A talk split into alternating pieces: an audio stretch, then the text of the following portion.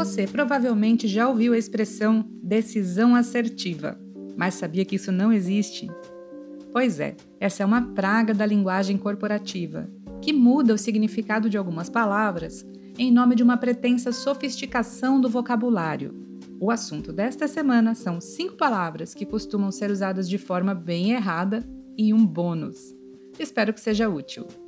Hoje é terça-feira, 25 de agosto de 2020 e este é o quarto episódio da coluna Lepinski. No mundo corporativo acontecem algumas coisas muito estranhas com a fala das pessoas. As palavras simples, de uma hora para outra, parece que não servem mais e são substituídas por outras, mais elaboradas, mais difíceis. O problema é que o tal do português é cheio de armadilhas, e aí algumas dessas palavras viram moda do pior jeito possível, com um significado errado. Alguns amigos falam que eu sou a louca do português, mas não é isso. Eu adoro as diferenças de sotaques, eu respeito muito, eu sou encantada com regionalismos. Eu não fico julgando erros das falas informais das pessoas. Mas a tentativa de sofisticar a fala por modismo é uma coisa metida besta. E gera uns deslizes que vão se reproduzindo loucamente, igual praga mesmo. Isso me causa profundo sofrimento, entendeu? Então, hoje eu vou falar de cinco exemplos e um bônus sobre palavras que são usadas de forma muito errada. E a palavra número um é assertividade. Pensa numa palavra maltratada. É a coitada da assertividade. E olha que é uma palavra excelente e ela foi totalmente deturpada. Assertividade é com dois S's. E nem assim as pessoas percebem que não tem nada a ver com acerto, que é com C. Ou seja, são palavras com origens diferentes.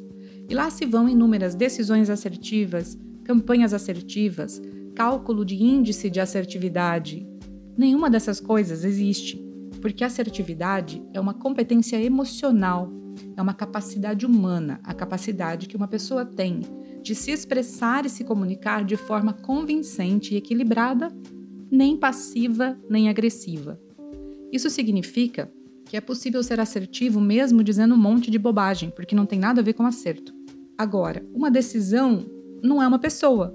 Então, ela pode ser acertada, ela pode ser certeira, pode ser uma decisão precisa, efetiva, matadora, mas nunca assertiva. Porque assertividade é uma capacidade exclusivamente humana, é uma competência de comunicação. E para calcular o índice, como é que eu faço o índice de acertos? Índice de acertos, não tem erro, entendeu? Pode colocar índice de acertos, vai no simples, não inventa. As pessoas então são assertivas quando? Quando elas se expressam bem. Não importa se elas estão falando coisas certas ou erradas, não importa se a gente gosta deles ou concorda com eles. Alguns exemplos: Barack Obama, Angela Merkel, Jacinda Ardern, Marília Gabriela, William Bonner, William Vac, Tabata Amaral. São bons exemplos de pessoas que se expressam com assertividade. Na outra ponta estão os que se expressam de forma confusa, agressiva, passiva ou mesmo muito monótona, como a Dilma Rousseff, Jair Bolsonaro, todos os filhos dele, a voz que a gente escuta no GPS. Quem me conhece a essa altura já está se matando de rir, porque eu tenho uma reação física involuntária todas as vezes que eu ouço ou leio um assertivo mal usado. Eu me encolho e dou uma piscada. Eu já estou trabalhando autocontrole, antes eu era pior, eu coçava os braços assim. Mas se puderem me ajudar reduzindo os crimes cometidos contra esta palavra indefesa e preciosa, a Lipinski aqui vai sofrer bem menos também. E isso nos leva à segunda palavra do dia, que é detrimento. É outra palavra que gera confusão, mas tem uma dica simples para não se confundir mais com detrimento.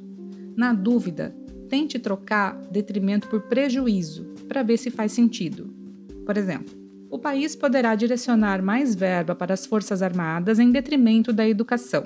Se eu trocar por prejuízo, faz todo sentido. Ou então, os protestos em frente ao hospital defendiam a vida do feto em detrimento da saúde da mãe, uma criança violentada. Também faz sentido se trocar por prejuízo. Já o uso inverso está errado. Por exemplo, deixei de comer sobremesa em detrimento da dieta. Se eu trocar por prejuízo, não faz o menor sentido, porque o correto seria em benefício da dieta, que tem significado justamente oposto. Então eu não posso usar detrimento neste caso. Outro uso errado muito comum. As missas e cultos estão suspensos em detrimento da pandemia. Ou então, minha vontade é encher tua boca com um soco em detrimento da sua pergunta. Nesses dois casos, o correto seria em decorrência, pois tratam-se de relações de causa e efeito.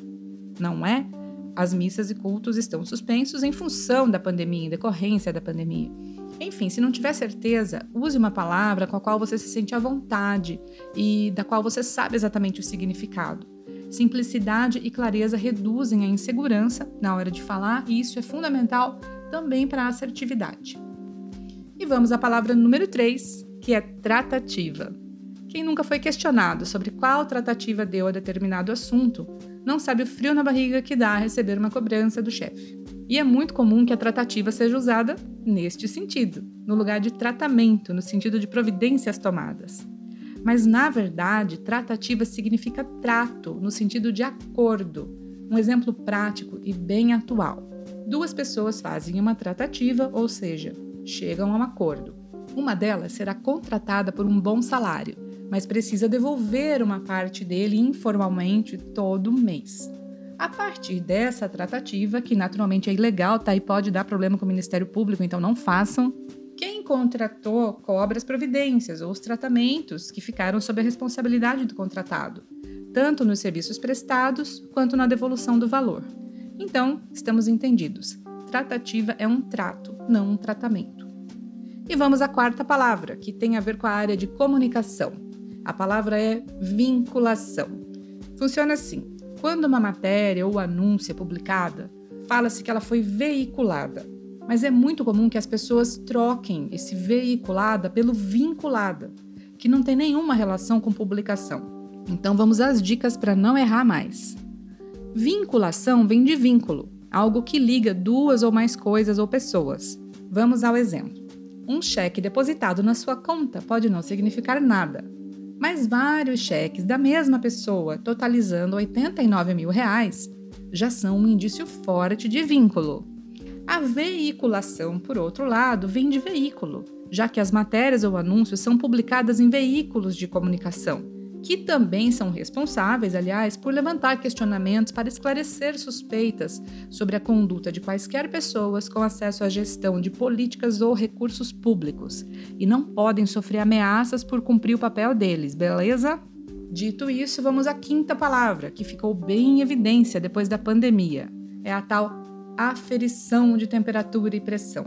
Não é que está errado, tá? Mas não tem nenhuma razão para usar aferir no lugar da boa e velha medir, que é uma palavra mais exata e cientificamente irreprimível. Tá tudo bem falar aferir, escrever aferir, não tem problema, mas não tá nada bem ficar corrigindo as pessoas que falam medir como se elas estivessem erradas. Isso acontece muito. Eu soube que acontece até mesmo em alguns cursos na área de saúde. Não faz o menor sentido. Não, não, não tem lógica. Explico por que, que não tem lógica. Temperatura e pressão são grandezas físicas, possuem unidades de medida. No caso da temperatura, é medida em graus, e no caso da pressão arterial, ela é medida em milímetros de mercúrio. As duas têm instrumentos de medir, certo? Os termômetros e os esfigmomanômetros, que são instrumentos inclusive padronizados e verificados pelo Inmetro. Verificados sim, tá? Porque nem o próprio Inmetro usa mais aquela palavra aferir há muitos anos. Então, pode falar medir a pressão, medir a temperatura sem problema nenhum, e se for corrigido, já sabe que pode explicar por que, que você tá certo, tá bom? Só não tá certo dizer que vai tirar a temperatura e a pressão, isso realmente tá errado. Mas medir tá absolutamente correto e ninguém deve ser corrigido quando falar ou escrever dessa forma. A menos que se trate da temperatura dentro de um partido ou da pressão política do próximo período eleitoral. Nesse caso, não tem unidade de medida, não tem instrumento e a aferição é subjetiva mesmo. Às vezes é até melhor tirar. E vamos à palavra bônus, que é feminismo.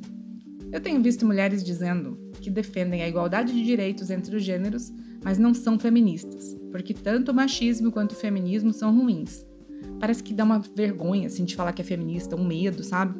Mas aí tem um erro conceitual muito importante. O feminismo não é e nunca foi o oposto do machismo. O machismo ocorre quando mulheres têm direitos cerceados pelo simples fato de serem mulheres, e ele gera um desequilíbrio nas relações amorosas, familiares, de trabalho, de remuneração. É o machismo o responsável pela existência de gente, como aquele padre de Mato Grosso e aquela professora de São Paulo, que ficaram aliviando o crime de um estuprador e afirmaram barbaridades sobre uma menina que engravidou após ser violentada dos 6 aos 10 anos de idade. Já o feminismo ele busca reduzir esse desequilíbrio e não inverter o jogo. Não se trata de buscar a supremacia feminina. Então, quem afirma que defende direitos iguais é, no mínimo, simpatizante do feminismo. E não é por isso que vai precisar sair por aí protestando sem roupa ou parar de se depilar, não tem nada a ver. O feminismo não é sobre depilação, tá? É sobre equidade de direitos, sobre a liberdade de escolha e a busca por uma sociedade mais equilibrada nas relações entre homens e mulheres. O resto é radicalismo e desinformação. É isso por hoje. Lembro apenas que os exemplos que eu usei nas frases são absolutamente aleatórios foram as primeiras frases que me vieram à mente, ok? Eu sou Daniela Lepinski Romio, profissional de comunicação, e estou por aqui todas as terças-feiras, abordando temas aleatórios, incluindo comunicação, comportamento, cultura, política e o que mais eu me sentir à vontade para opinar sobre. A coluna Lepinski é uma produção do PNB Online. A apresentação e o texto são meus, e a edição de som é do Caio Pimenta. Até a próxima!